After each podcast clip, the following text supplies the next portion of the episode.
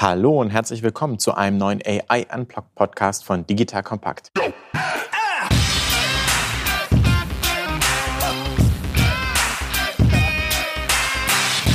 Mein Name ist Erik von Müller, aber mich kennt ihr ja schon hier im Podcast nach gut zwei Jahren Moderatorentätigkeit. Wir sind im Jahr 2021 und wir schauen auf ein besonderes und ereignisreiches Jahr 2020 zurück. Wie in jedem neuen Jahr gibt es auch Veränderungen und neue Pläne. Für mich persönlich heißt das, dass ich leider, denn KI ist meine Passion und ich leite ja auch eine KI-Firma, dieses Format als Moderator in diesem Jahr 2021 und mit dieser Folge abgeben werde. Bevor ihr nun denkt, oh, wie geht es weiter? Lasst mich das direkt beantworten.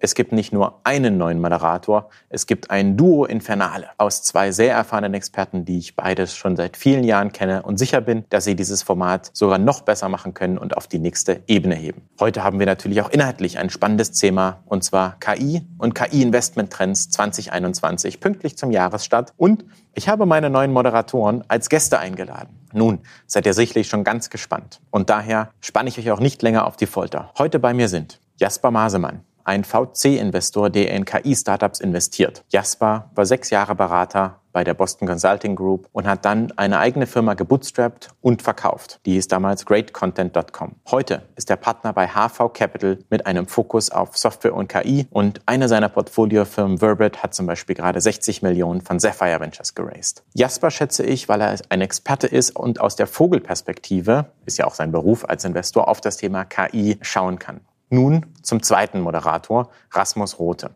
Rasmus ist ein KI-Unternehmer, der KI-Startups gründet also sozusagen genau das Gegenstück zum Jasper. Und wer ein fleißiger Hörer ist bei AI Unplugged, Rasmus war schon mal bei uns im Podcast und zwar in Episode 5 zum Thema Neural Networks. Und dass er ein Experte dazu ist, ist auch klar, denn er hat sein PhD in Deep Learning an der ETH Zürich gemacht und vorher in Oxford und Princeton studiert. Rasmus ist außerdem Gründungsmitglied und Vorstand vom KI-Bundesverband und Gründer von Merantix, einem Venture-Studio für künstliche Intelligenz. Liebe Hörer, wie ihr also seht, ich habe nicht nur zwei ganz besondere Gäste heute hier, sondern auch zwei echt erfahrene Co-Moderatoren. Und mit diesem Intro würde ich direkt einsteigen und würde sozusagen an die neuen Moderatoren übergeben. Herzlich willkommen, Rasmus. Herzlich willkommen, Jasper. Danke, Erik. Danke für die nette Einführung. Dankeschön, Erik ihr die Stimme noch nicht kennt, der erste, der sich gemeldet war, Rasmus. Und ich würde direkt starten, Rasmus. Stell dir doch mal vor, was machst du und was macht vor allem Merantix, die Firma, die du leitest? Danke, Erik. Ja, du hast mich ja gerade schon gut vorgestellt. Ich würde trotzdem gerne noch was zu Merantix sagen. Wir sind ein KI-Venture-Studio in Berlin.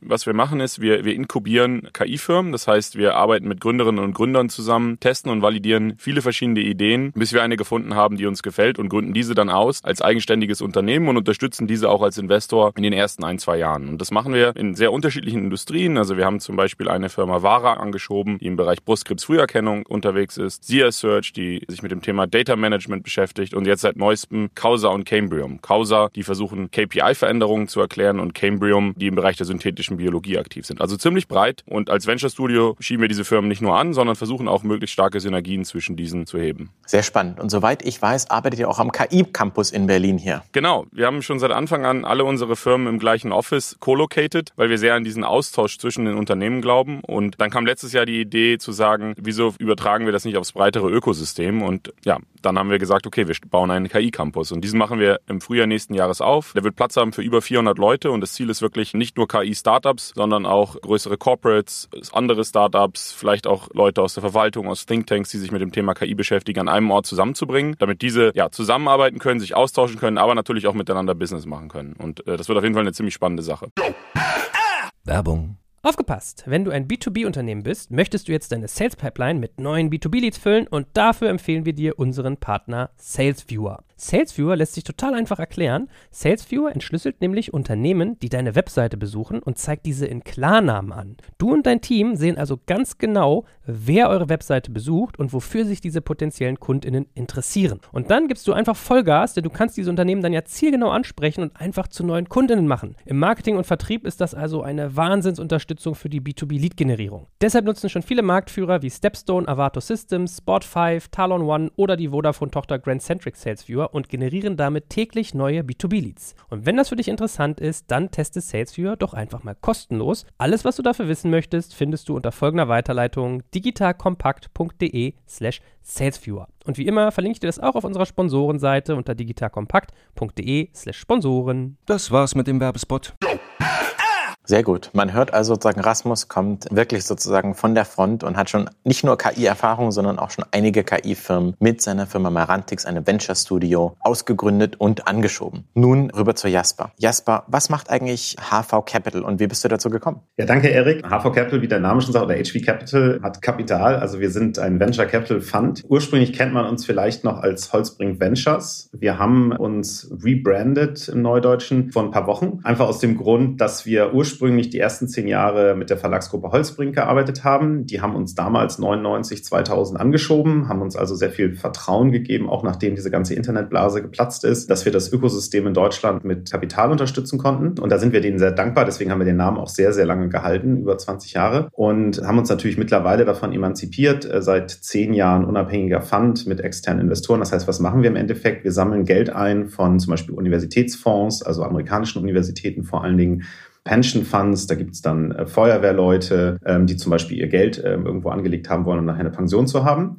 Und dann investieren wir es in Startups. Also gar nicht so unähnlich zu dem, was zum Teil auch Merantix macht. Wir gehen allerdings eher später rein. Das heißt, bei uns, äh, wir gucken schon, dass die Gründer eine Idee haben, dass die schon ein bisschen was zeigen können, weil wir natürlich fremdes Geld auch verwalten. Wir müssen natürlich auch schauen, dass da was draus wird, weil unsere Investoren haben sehr, sehr hohe Renditeerwartungen. Und das machen wir de facto. Und Firmen, die man kennt, sind zum Beispiel Zalando, Delivery Hero. Da waren wir erste Investoren oder Flixbus oder SumUp. Also viel hier aus Deutschland, zum Teil auch aus dem Ausland. Das sind ja dann Namen, die man kennt und man sieht sozusagen, dass ihr bei Holzbring oder jetzt HV Capital einiges an Erfahrung habt. Liebe Hörer, was ich spannend finde, wenn man das vielleicht so hört, dass wir einerseits Rasmus hier haben, der wirklich aus dem täglichen Leben kommt und wirklich Firmen anschiebt und dann gleichzeitig auch Jasper, der sozusagen als VC-Investor diese Vogelperspektive drauf hat. Und diese Kombination, ich weiß, dass die beiden sich nicht nur schon gut kennen und gut verstehen, ist wirklich extrem bereichernd und ich freue mich schon auf das Gespräch gleich.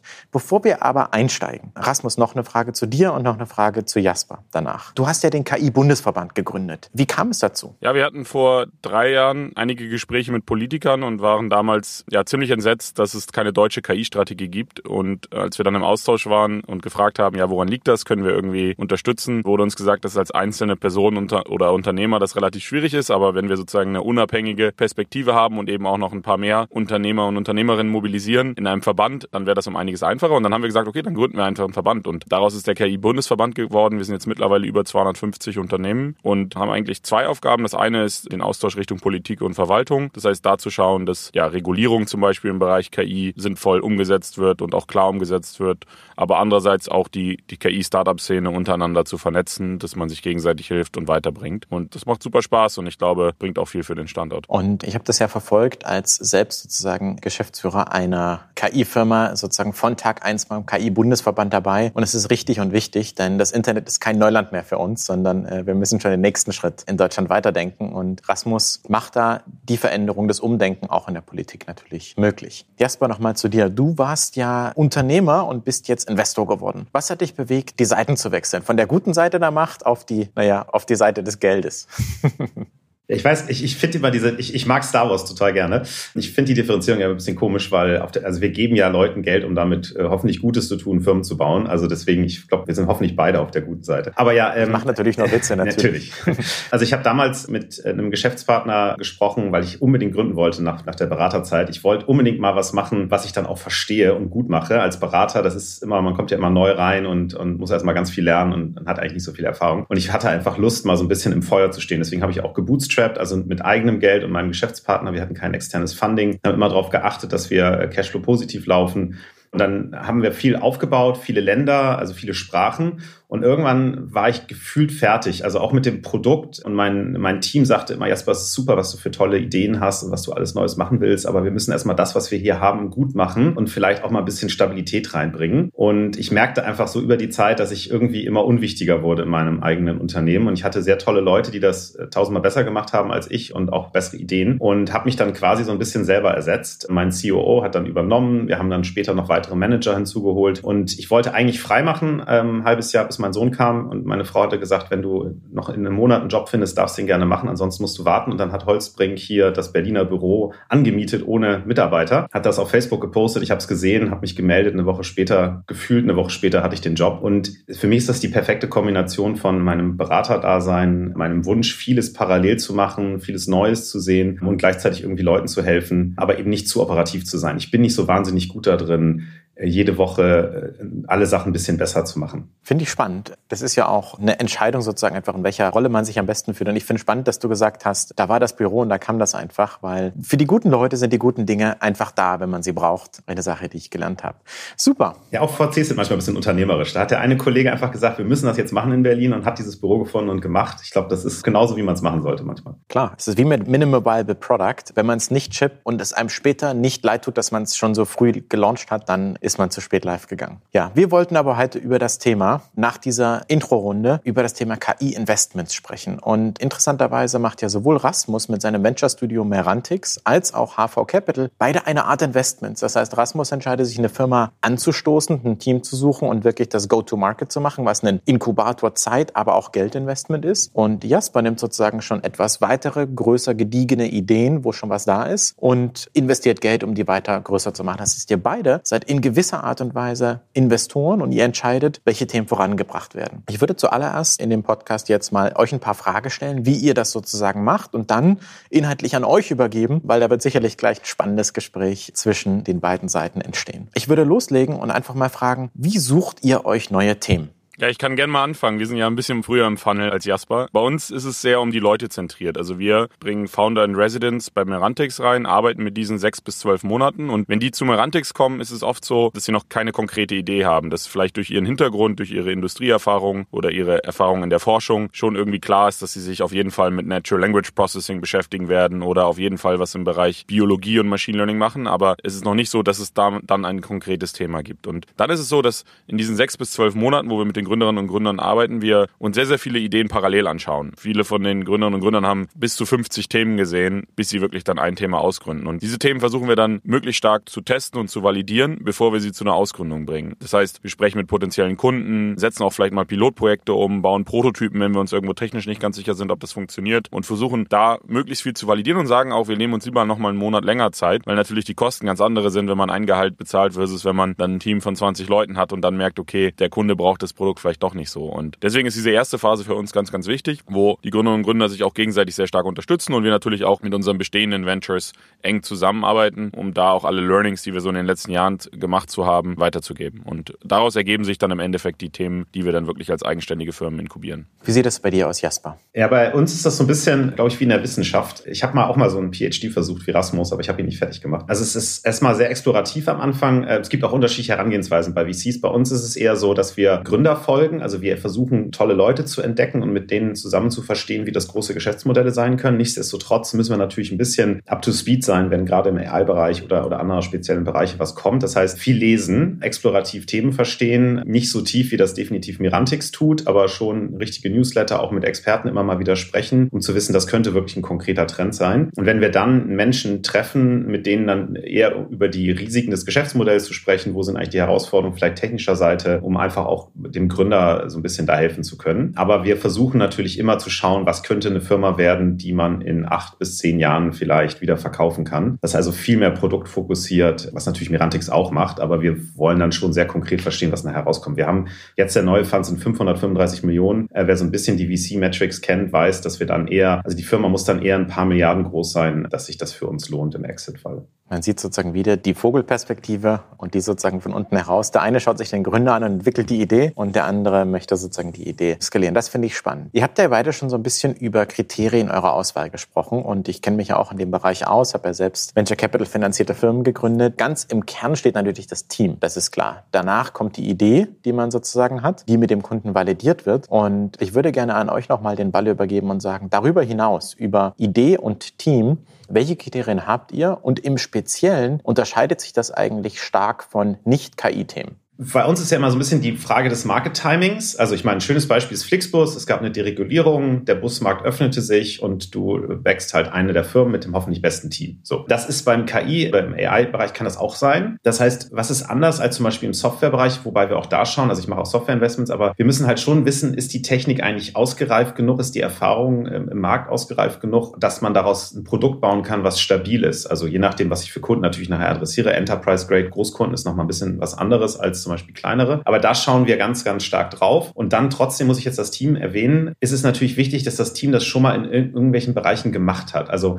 wenn man jetzt sagt, ich habe das im Studium gehabt und ich bringe mir das jetzt in einem anderen Bereich, also ich sage mal, ich komme jetzt aus dem ASR-Bereich und dann gehe ich vielleicht in, ich weiß nicht, ob es ein gutes Beispiel ist, in NLP, ähm, bringen mir das jetzt selber bei. Das finden wir so ein bisschen kritisch, weil AI ja schon noch sehr experimentell ist. Ich muss die Daten mir anschauen und, und gucken, was rauskommt. Und dann sollte ich schon ein bisschen Ahnung haben, wo ich da jetzt tweake an den Modellen, welche Modelle die richtigen sind, mit wem ich spreche und so weiter. An dem Punkt möchte ich kurz mal einhaken. Man merkt, dass Jasper ein Profi ist. Er hat nämlich ASR und NLP benutzt. ASR Automatic Speech Recognition und NLP Natural Language Processing. Du kannst gleich weitermachen. Ich wollte nur sagen, wenn man investiert in KI-Themen, muss man sich in der Materie deutlich auskennen, weil die ist halt nicht so oberflächlich das B2 B2C-Geschäftsmodell, sondern diese Frage, funktioniert das wirklich, finde ich gut, dass du darauf eingehst. Aber machen wir weiter. Ja, vielleicht würde ich da direkt nochmal das ergänzen, diese ersten beiden Punkte von Jasper, weil das sehen wir auch so. Also das Thema Timing ist super wichtig. Nur weil es irgendwo in der Forschung eine Demo gibt, die funktioniert, heißt es noch lange nicht, dass es robust genug ist für ein Produkt. Das heißt so, diese Differenzierung zu machen, okay, da gibt es ein Research Paper zu, das ist wirklich was, was auch schon robust genug als Produkt funktioniert und was wir jetzt bauen können. Oder es ist was, wo wir vielleicht noch zwei, drei Jahre warten müssen, ist, glaube ich, eine super wichtige Entscheidung und da muss man eben auch sehr stark in die Details reingehen. Und das zweite zum Thema Team ist, glaube ich, auch ein sehr, sehr guter Punkt, den Jasper da gebracht hat, weil wir machen es auch nicht so, dass wir ein Team zusammenstellen von zwei, drei Leuten und dann die wild Ideen suchen lassen, sondern dass wir im Gegenteil eine einzige Person haben, die eben sich Themen anschaut und auch grundsätzlich in dem Bereich, wo, sie Expertise hat und dann abhängig von dem genauen Business Case dann auch erst den zweiten Co-Founder dazu sozusagen sourcen, weil wir eben auch glauben, dass gerade für, für viele KI-Themen man sehr tiefes Domänenwissen braucht und deswegen abhängig von der Idee auch das Gründerteam ganz anders aussehen muss. Zum Beispiel im Bereich Vara, unserer Medical Imaging Firma. So, da haben wir einen KI-Experten dabei. Da ist einer, der eben kommerziell in dem ganzen medizinischen Umfeld gut verkaufen kann. Da ist ein Arzt dabei, da ist jemand dabei, der sich mit dem regulatorischen auskennt. Und das muss man halt alles von Anfang an wirklich auch dabei haben. Sonst hat man da oft gar keine Chance. Man kommt dann vielleicht die ersten Schritte, aber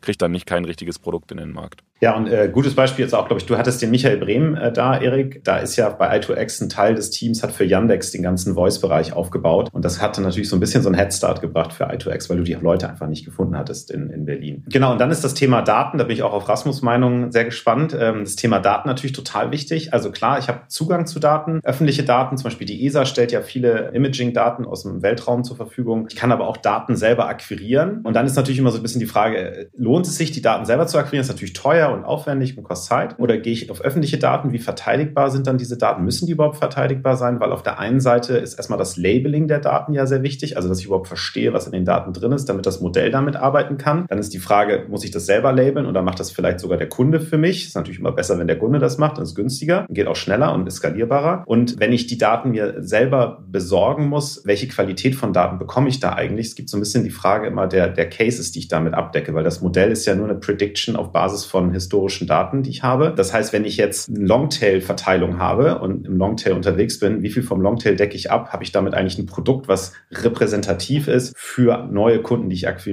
oder funktioniert das Produkt dann nicht mehr. Das ist schon sehr, sehr im Detail. Das mache ich auch nicht alleine. Da frage ich auch andere Leute. Ich bin mir sicher, Erasmus hat noch mehr Menschen, die er da fragen kann. Ja, also das ist auch wieder gute Punkte. Also bei den Daten schauen wir sehr stark danach, ob es einen Grund gibt, wieso die Daten standardisierbar sind oder standardisiert sind. Weil gerade wenn jeder Kunde die Daten in einem unterschiedlichen Format hat, ist es halt sehr, sehr schwierig, schnell zu skalieren. Und Standardisierung kann es aus verschiedenen Gründen geben. Zum Beispiel im Bereich Medical Imaging, Breast Cancer ist es so, dass es halt global eine Regulierung die definiert, wie das Brustkrebs-Screening ablaufen muss und deswegen diese Daten global standardisiert sind. In anderen Bereichen vielleicht Celonis zum Beispiel als Beispiel, die, die setzen sich eben auf SAP drauf und haben deswegen da eine Standardschnittstelle, mit der sie arbeiten können. Aber ich glaube immer, wenn man so ein, irgendwie so, eine, so einen Standard hat, hilft das, ja, schneller das Produkt zu skalieren. Und ich glaube, das zweite, was super wichtig ist, ist eben diese Longtail, die Jasper auch angesprochen hat. Auch wieder Beispiel Medical Imaging. Es ist ja mittlerweile relativ einfach, einen Algorithmus zu trainieren auf ein paar medizinischen Bilddaten. Das macht man im Zweifel an einem Nachmittag. Jetzt aber was zu bauen, was wirklich wirklich ein robustes Produkt ist, was auch mit allen Edge Cases wirklich gut umgehen kann und was man auch mit gutem Gewissen als Medizinprodukt zulassen kann, ist eine ganz andere Geschichte und sage ich mal auch hundertmal so viel wahrscheinlich Aufwand gewesen. Und da ist dann wirklich der Teufel im Detail, wo man sehr genau arbeiten muss, sich sehr genau seine Daten anschauen muss, damit das wirklich funktioniert. Und an diesem Punkt gibt es ja auch sozusagen vielleicht bei KI-Themen so diesen Zwischenlayer. Es gibt ja die Idee bei einer normalen Geschäftsidee und dann gibt es den Produkt-Market-Fit, den man so schön hört. Und zumindest wie ich das erlebt habe, gibt es noch so einen Algorithmus-Fit dazwischen. Das heißt, bevor man ein Produkt bauen kann, jetzt im Bereich Medical Imaging, wie du das sagst, muss ja der Algorithmus Ergebnisse liefern und dann muss ich basierend auf dem Ergebnissen des Algorithmus, also dem algorithmischen Fit,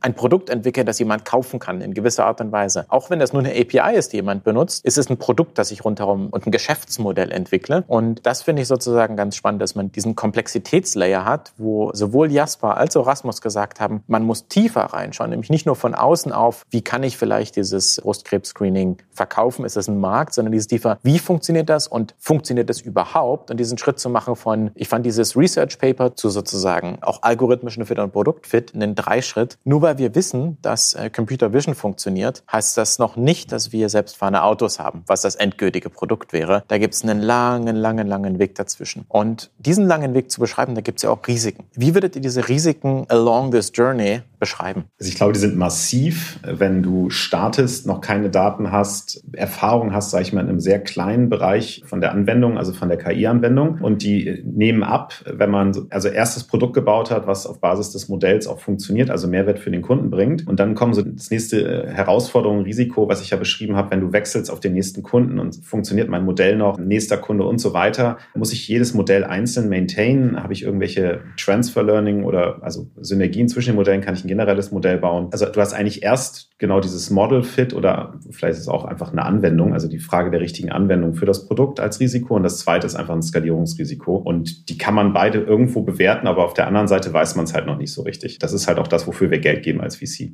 Ja, ich meine, bei manchen Use Cases kommen wir sehr stark von der technischen Seite, dass wir zum Beispiel sagen, es gibt hier irgendwie eine neue Technologie, ein neues Paper, einen neuen Research Trend und dann denken wir eben Richtung, okay, was sind Probleme, wo das einen Unterschied machen könnte? Und teils kommen wir auch von der anderen Seite, dass wir sagen, okay, dieser ganze Space ist irgendwie spannend, dieses Business-Problem ist spannend und gehen dann zurück und überlegen, welche Tools wir nutzen. Und ja, eigentlich unsere Entrepreneurs in Residence kommen von der einen und von der anderen Seite und das trifft sich dann irgendwann in der Mitte und dann entsteht halt eine Idee, die wir wirklich aufbauen. Bevor wir sozusagen überleiten zu dem Thema Trends 2021, würde mich nochmal interessieren, ihr habt ja nun beide entweder Firmen gegründet oder in KI-Firmen investiert. Nennt mir doch mal so zwei, drei Beispiele und was euch daran eigentlich begeistert in der Idee. Okay, gut, ich fange an. Auf jeden Fall Vara als unsere erste Firma, die wir inkubiert haben. Vara ist im Bereich Brustkrebs-Screening und ähm, ich glaube, das ist super spannend, weil der Nutzen einfach für die Menschen halt sehr, sehr groß ist. Also es werden zurzeit 20 bis 25 Prozent der Brustkrebse übersehen, die man eigentlich hätte sehen können und eine KI kann da um ein Vielfaches besser sein. Und so diesen Challenge, da wirklich ein Produkt in den Markt zu bringen, was eben um einiges besser performt als der Arzt in Kombination, ist auf jeden Fall was sehr Antreibendes. Eine zweite Firma, Sia Search, die wir gestartet haben, die sind im Bereich Data Management. Das heißt, die helfen einem große Mengen Petabyte an Sensordaten, vor allem im Bereich Computer Vision, besser zu nutzen und enablen so im Prinzip viele Entwickler, sei es im autonomes Fahren, sei es irgendwie im Bereich Surveillance, Remote Sensing, ja, eigene Anwendungen zu bauen, also so ein Enabling Layer zu bauen, finde ich super spannend, weil du dadurch eben nicht ein konkretes Problem löst, sondern viele hunderttausende Leute idealerweise damit enablest, KI-Anwendungen zu schaffen. Ja, und sonst eben auch jetzt die neuen Firmen, die wir starten, die neuen Ideen, an denen wir arbeiten. Da ist vieles, was gerade auch in der Pipeline ist, wo ich nicht viel drüber sagen kann, aber wo ich mich sehr freue, was da in den nächsten Monaten kommt. Da hört man den Unternehmer raus und den Wertverbesserungsantrieb. Jasper, über zu dir. Ich mag zwei Themen sehr gerne. Das eine ist äh, im Prinzip Serviceindustrien durch AI teil zu automatisieren und das andere ist einfach die Arbeit von Menschen zu verbessern. Äh, du hattest ja den Michael Brehm auch da. Im Endeffekt, was macht der? Der, der coacht ja Agenten, die im, im Callcenter sitzen, durch Automatic Speech Recognition und sagt ihnen während des Gesprächs, was sie besser machen können und hilft ihnen einfach. Das nimmt Stresslevel raus, hilft natürlich auch bei der Conversion. Und wir haben auch noch in eine zweite Firma investiert, die so ein bisschen auch in deinem Bereich Bereich ist Customer Care Ultimate AI in Berlin und Helsinki und die das Ähnliche machen. Also der Agent bekommt eine Chatnachricht, bekommt eine E-Mail und bekommt vom System vorgeschlagen über Natural Language Understanding und Processing, was er denn antworten sollte auf Basis der besten Antworten der Vergangenheit. Also das nimmt einfach Stress raus und macht im Prinzip für alle etwas besser. Ich glaube, im Medical-Bereich sind wir noch nicht so weit, aber ich will ja eigentlich den besten Arzt der Welt für mein Problem und nicht irgendeinen Arzt. Und das versuchen die beide zu lösen. Und die anderen beiden Firmen, Zeitgold und Verbit, hattest du ja erwähnt, Verbit, die gehen im Endeffekt an eine Industrie, wo sehr viel manuell gemacht gemacht wurde. Also Zeitgold ist es einfach Buchhaltung, was mit der Hand eingetippt wird, erkannt wird, mit also der, der Sicht der Augen und dann mit den Fingern eingetippt wird. Und das kann man viel über AI abbilden und automatisieren. Die kommen auf 80 Prozent Automatisierung, was wirklich krass ist. Das hat auch keiner bisher geschafft. Oder Verbit, die das eben im Bereich Transcription machen. Da hören Leute sich eben Audiofiles wie unser Audiofile an und machen daraus Text. Das ist total relevant in Universitäten, wo Menschen einfach nicht gut hören können, wenn sie zum Beispiel eine Behinderung haben oder wenn sie zum Beispiel gar nicht hören können. Oder im Bereich Legal, also sind in den USA sehr aktiv, wo Zeugenaussagen getroffen werden. Und das machen alles noch Menschen. Und das ist eine Interaktion zwischen AI und Menschen. Das heißt, die AI arbeitet vor und der Mensch arbeitet nach. Und ich glaube, dieses Hybridmodell finde ich super, super spannend. Da wird halt einfach noch viel in Zukunft passieren, weil was wir so merken, das sind halt viele Arbeiten, wo die Menschen sagen, das finde ich super, dass mir das von der AI abgenommen wird, weil ich habe da ehrlich gesagt keine Lust zu und ich könnte noch ganz andere Sachen machen, wenn ich das nicht immer jeden Tag machen müsste. Also das finde ich super, super spannend für die Zukunft. Mensch-Maschine-Interaktion ist ganz klar sozusagen ein Trend, nicht nur vollständige Automation, sondern Mensch-Maschine-Augmentation. Stimme ich dir vollkommen zu. Und das war eigentlich schon eine sehr gute Überleitung zu euch beiden als Moderatoren und auch zu dem Thema Trends 2021. Ähm, ich würde sozusagen jetzt so ein bisschen visuell äh, auch so den Staffelstab an Rasmus und Jasper übergeben. Ich weiß, ihr habt spannende Themen zu den KI-Investment-Trends 2021 euch überlegt und freue mich und übergebe euch einfach mal das Wort. Dankeschön, Erik. Ja, ich äh, fange mal an, Rasmus, weil ich habe ja nicht so viel Zeit. Du hast ja viel mehr Zeit als ich, dir die ganzen Sachen mal durchzulesen und sprichst mit so vielen Leuten. Ja, ich weiß nicht, ob das so stimmt, aber ja. und ich will ja mal wissen, what's the next big thing? Also natürlich jetzt gerade im KI-Bereich. Das heißt also, welche technischen Trends siehst du eigentlich so 2021, die dann auch wirklich nutzbar wären für zum Beispiel Startups? Ja, super spannend. Also die Frage stellen wir uns auch jeden Tag. Die endgültige Antwort haben wir da, glaube ich, auch noch nicht, aber es gibt definitiv ein paar Themen, auf die wir uns sehr freuen im nächsten Jahr und an denen wir auch gerade schon arbeiten. Also ein großes Thema ist sicher die ganzen Fortschritte in den letzten Monaten im Bereich Natural Language Processing, Natural Language Understanding, also mit GPT-3 von OpenAI. Das haben ja wahrscheinlich viele von euch auch im Sommer gesehen, die da echt tolle Ergebnisse präsentiert haben. Das ist alles zurzeit noch ja, sehr forschungsnah und man merkt auch, wenn man das in der Praxis ausprobiert, dass es noch nicht an allen Ecken und Enden super funktioniert, aber ich glaube, grundsätzlich wird es trotzdem ja viele spannende Business Opportunities geben im nächsten Jahr im Bereich Natural Language Understanding. Diese Modelle ja natürlich weiterzuentwickeln, erstmal technisch. Also ich glaube, da passiert noch einiges in der Forschung, aber diese dann eben auch in die Anwendung zu bringen. Weil ich meine, im Endeffekt, wir als Menschen sind so ein bisschen glorified Text Processing Machines. Ja, wir lesen super viel Text, wir schreiben super viel Text im täglichen und da gibt es natürlich viele ja, Anwendungen, wie du auch schon gesagt hast, Jasper, wo man den Menschen eben das Leben auch leichter machen kann und Arbeit abnehmen kann, die vielleicht nicht so viel Spaß macht. Also das ist ein Thema. Ich glaube, ein zweites großes Thema. Lass uns vielleicht kurz sagen, ich, ich spiele jetzt mal Erik, ich, ich übe jetzt mal ein bisschen, weil vielleicht nicht alle wissen, was GPT-3 ist, OpenAI. Kannst du uns vielleicht kurz sagen, was die da machen, was das denn wirklich bringt und was so mögliche Anwendungen sein könnten für die Zuhörer? Ja, genau, ja, klar, gerne. Es ist ja so, dass man vor ein paar Jahren Language-Modelle noch sehr spezifisch auf eine Anwendung trainiert hat. Also man hat gesagt, ich möchte irgendwie ein Modell haben, was besonders gut Legal Text versteht und dann habe ich ein Modell genau für diesen Kontext trainiert. Und das ist einerseits gut, aber heißt natürlich auch, das haben wir vorhin ja auch schon so ein bisschen angesprochen, dass man Trainingsdaten braucht und die hat man nicht immer. So. Und was die jetzt bei OpenAI und mit GPT-3 gemacht haben, ist, dass sie diese Modelle im Prinzip auf allen Text im Internet trainiert haben, ohne das Ganze für einen spezifischen Task sozusagen zu optimieren. Ja, also im Prinzip allen Text, den du im Internet finden kannst, in dieses Modell reingeschmissen und damit im Prinzip daraus dann gelernt, ja, wie Text funktioniert, wie Sätze funktionieren, wie Zusammenhänge sind. Und das Spannende ist jetzt, dass man dieses eine Modell hat, was im Prinzip für jeglichen Use Case trainiert ist und jetzt nehmen kann und einfach nur ein bisschen Kontext gibt und sagt, hey, ich brauche hier eine Zusammenfassung oder beantworte mir diese Frage und dann das Modell im Prinzip aus dem ganzen Wissen, was es im Internet gelesen hat, dann versucht eben dir eine Zusammenfassung zu generieren oder deine Frage zu beantworten. Und zusätzlich kann man natürlich diese Modelle auch noch feintunen, aber es ist halt schon sehr beeindruckend. Ich meine, im Internet steht so viel Text, also es stehen so viele Informationen, das alles sozusagen in ein Modell zu packen, ist super spannend und es gibt viele, viele spannende Beispiele im Internet, wo eben dieses Modell dann angewendet wurde und ja, sehr beeindruckende Ergebnisse. Und äh, ich glaube, man merkt natürlich an manchen Ecken und Enden, dass dann trotzdem noch ein bisschen Quatsch rauskommt und dass irgendwo manchmal dann doch ein bisschen der Kontext fehlt. Aber ich glaube, da wird eben jetzt genau in den nächsten Monaten noch weitere Fortschritte passieren. Da sind sehr viele Forscher, die da gerade dran arbeiten, äh, weil es auch eins, eins der heißesten Felder gerade ist auf der Forschungsseite. Das heißt, es ist sehr viel Brainpower dran, diese Modelle weiterzuentwickeln. Und ich glaube, dann werden die nochmal eine Stufe robuster. Ich glaube, so Liebesbriefe schreiben kann GPT-3 auch ganz gut. Kann man ja mal ausprobieren. Das wäre doch ein Business Case, ja? ja, ich zahle dafür.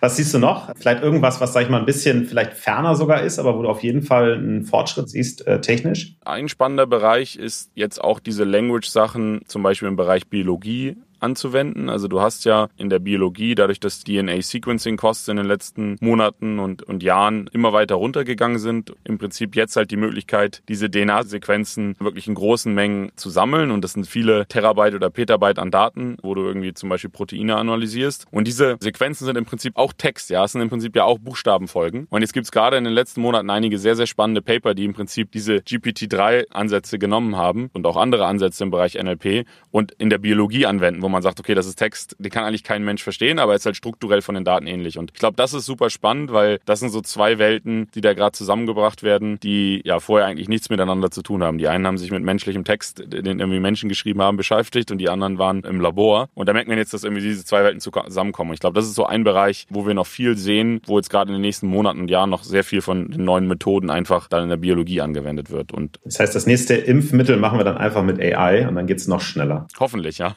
Cool. Vielleicht mal eine Frage von mir. Jasper und Erik, ihr seid ja beide im Customer Care Bereich aktiv. Äh, Jasper, du als Investor, Erik, du als Unternehmer. Das ist ja auch schon ein Bereich, wo jetzt seit einigen Jahren KI-Anwendungen genutzt werden und es auch einige Firmen gibt. Was seht ihr so als Trends jetzt auch für die nächsten Jahre und vor allem im nächsten Jahr da kommen? Was wird sich verändern? Was wird gleich bleiben? Würde mich gerne eure beiden Meinungen interessieren. Vielleicht von meiner Seite an der Stelle. Ich glaube, 2021 wird das Jahr der Bots werden. Ich habe da letztens schon auf der Rise of AI-Konferenz drüber gesprochen. Es gibt ja diesen typischen Hype-Cycle, nämlich eine neue Technologie kommt, alle finden das super toll, man über überschätzt das, was es wirklich kann. Und dann kommt sozusagen dieses Plateau der Produktivität. Und äh, wir bei SolveMed, wir haben ja an Chatbots schon gearbeitet, bevor das Wort Chatbot erfunden wurde, bevor die auf Facebook Messenger das erste Mal live ging, im April 2016. Und wir sehen sozusagen, dass wir nicht nur unsere Plattform seit knapp fünf Jahren entwickelt haben, sondern dass auch der Markt sozusagen die Mehrheit des Marktes versteht, dass sie jetzt handeln müssen, dass es keine Option mehr ist, nicht zu handeln. Und unsere Technologie ist auch mehr ausgereift. Es gibt mehr Firmen, die das zeigen können. Ich glaube, der größte Trend ist, wenn man sich jetzt das Thema KI und Kundenservice anschaut. Es geht um Automation und Bots, die Endkonsumenten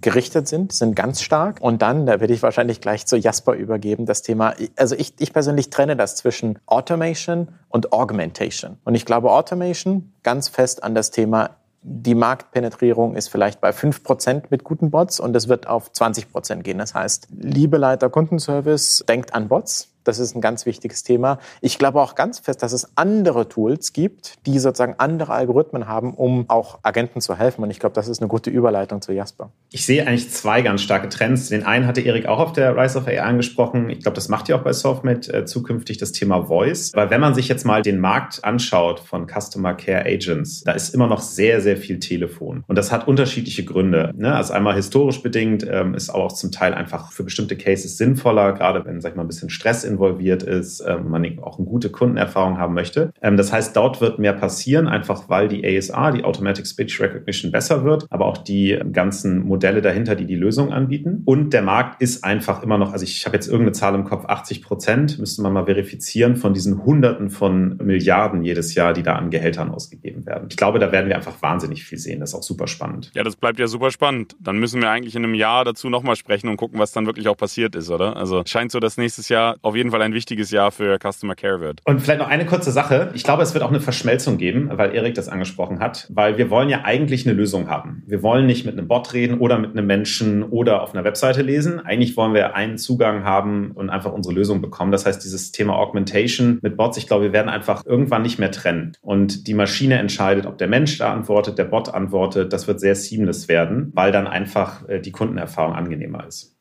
Ob das nächstes Jahr passiert, mal gucken. Ich glaube, das ist eher eine Produktfrage als wahrscheinlich eher als eine Modellfrage, aber das ist nicht, nicht trivial. Ja, das ist wahrscheinlich auch ein Trend in anderen Bereichen von KI, oder? Dass es im Endeffekt der Kunde eine gute Lösung braucht, die seamless funktioniert und ob dahinter dann KI ist, das sollte man idealerweise gar nicht so merken, sondern es sollte einfach ein gutes Produkt sein und das kann halt vielleicht mit KI gebaut sein, aber man muss die KI da gar nicht so in den Vordergrund rücken, weil es ja eigentlich nur ein, ein Mittel zum Zweck ist. Wir haben jetzt ja bisher so ein bisschen eher darüber geredet, was Themen sind, die gehypt werden nächstes Jahr, wo viel passieren wird in der Forschung. Jasper, an dich die Frage, was sind denn vielleicht auch Themen, die du nächstes Jahr nicht anfassen willst oder wo du sehr skeptisch bist? Also gibt es auch so Anti-Themen, wo du vielleicht auch aus deinen Beobachtungen aus den letzten ein, zwei, drei Jahren sagst, so, da glaube ich nicht mehr so dran oder noch nicht dran, weil es vielleicht auch zu früh ist? Ja, also ich würde das dann vielleicht auch irgendwann mal an dich sogar zurückgeben, die Frage. Ich finde Quantencomputer total spannend und ich lese immer so gemischte Meinungen dazu. Eigentlich, wenn man, also aus meiner äh, unwissenschaftlichen Perspektive draufschaut, viele Themen bei Machine Learning kann ich sicherlich über Hardware erschlagen und auch gute Algorithmen und Weiterentwicklung.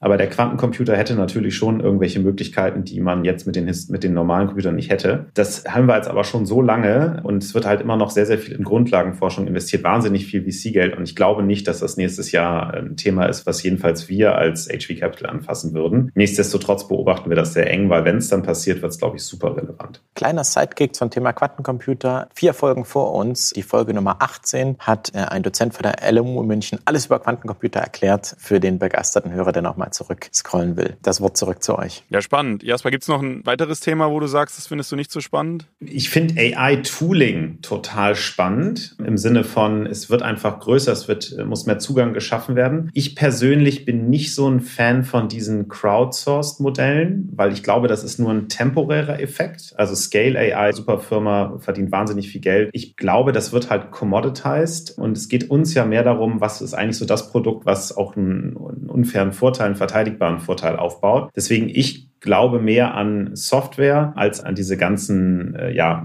Massenmenschen-Management-Systeme, die aber auch ihre Berechtigung haben. So, aber das schauen wir mal, was da kommt. Ich glaube, ihr habt da einige bei euch bei Merantix. Ich finde das unglaublich spannend, was man da machen kann. Ja, das ist ein guter Punkt. Also das ist auch ein, sicher eins der Themen, die wir sehr spannend finden, weil ich glaube, so in den letzten Jahren ist natürlich jetzt super viel Open Source auf den Markt gekommen. Also man kann im Prinzip für, für jegliches Problem irgendwo einen Open Source Repository finden, mit dem man eine schnelle Demo baut. Aber gerade wenn es dann so um diesen Enterprise-Kontext geht, wo man wirklich eine robuste Anwendung braucht, dann muss man halt viele Sachen nochmal irgendwie von Scratch neu erfinden. Und das ist auch nicht unbedingt was, was die, entweder die Open Source Community erschlägt oder die großen Cloud Provider out of the box. Und das heißt, ich glaube, genau dazwischen wird es eben so ein Segment geben an so AI-Tooling, was eben hilft, meine Daten besser zu managen, meine Daten besser zu labeln, meine Modelle in Production zu monitoren. Weil klar, wenn ich ein Modell in Production habe, ist das äh, relativ einfach zu gucken, ob das noch funktioniert. Wenn ich halt 500 Modelle in Production habe und schauen muss, dass die alle keinen Drift haben, also sich irgendwie verändern über Zeit, nicht irgendwelche komischen Biases entwickeln ähm, und auch alle noch von der Performance irgendwie da sind, dann wird das total unübersichtlich und dann brauche ich eben Tools. Und ich glaube, deswegen wird dieser ganze ja, AI-Tooling-Markt super spannend in den nächsten Jahren und damit auch vor allem eben Leute enablen, vor allem in der Longtail ihre eigenen Anwendungen zu bauen. Weil klar, es gibt einige Anwendungen, da kannst du ein Produkt bauen und es dann alle verkaufen, aber es gibt halt auch viele, gerade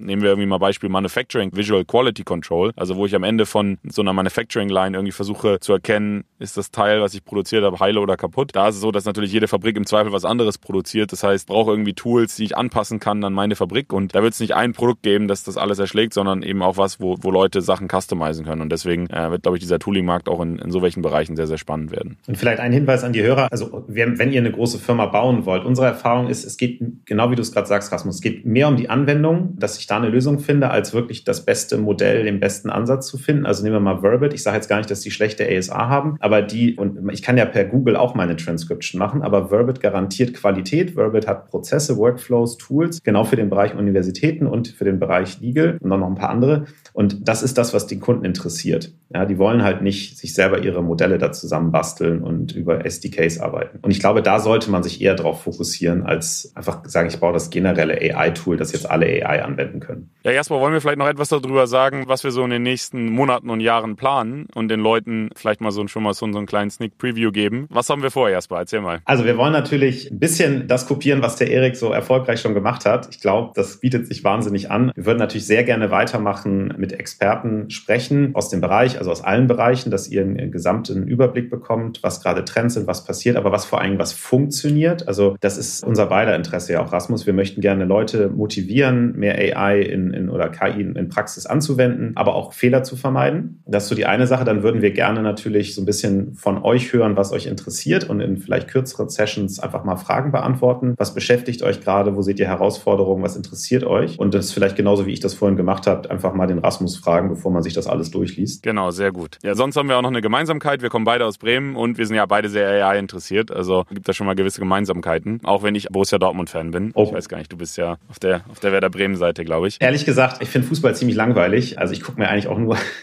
tun nur wirklich gute Spiele an. Nee, ich mag gerne Basketball, von daher ist das völlig in Ordnung. Dortmund ist, glaube ich, die Stimmung auch besser, aktuell jedenfalls. Genau, und was uns vor allem wichtig ist, also ich glaube, man kann wahnsinnig viel Quatsch erzählen in allen Bereichen. Wir wollen das nicht. Also vielleicht kommt das so ein bisschen aus unserer Heimat, aber wir versuchen hier eher die Straight Shooter zu sein. Ihr könnt uns auch gerne mal kontroverse Themen geben. Ihr bekommt immer eine Meinung von uns und wir freuen uns auch über eure Meinung. Ja, genau. Und wir wollen wirklich einerseits natürlich mit Unternehmern reden, aber auch mit Forschern, Investoren, vielleicht auch mal ein größeres Unternehmen einladen und auch auch das Thema AI Policy angehen, weil das sicher auch wichtig ist und auch noch wichtiger wird in den nächsten Jahren. Was kann man da machen? Digital Sovereignty, Regulierung und, und so Themen. Und ja, von daher hoffen wir, dass ihr dabei bleibt, dass ihr auch in unserer nächsten Folge uns zuhört und ja, bedanken uns nochmal für Erik für die nette Anmoderation und Übergabe heute. Vielen Dank. Erik, du hast das mega geil gemacht. Vielen, vielen Dank. Und ich danke euch, Rasmus und Jasper, und wünsche euch das Beste für die Zukunft und die beste Grüße. Dankeschön an die Hörer, danke an euch und viele Grüße.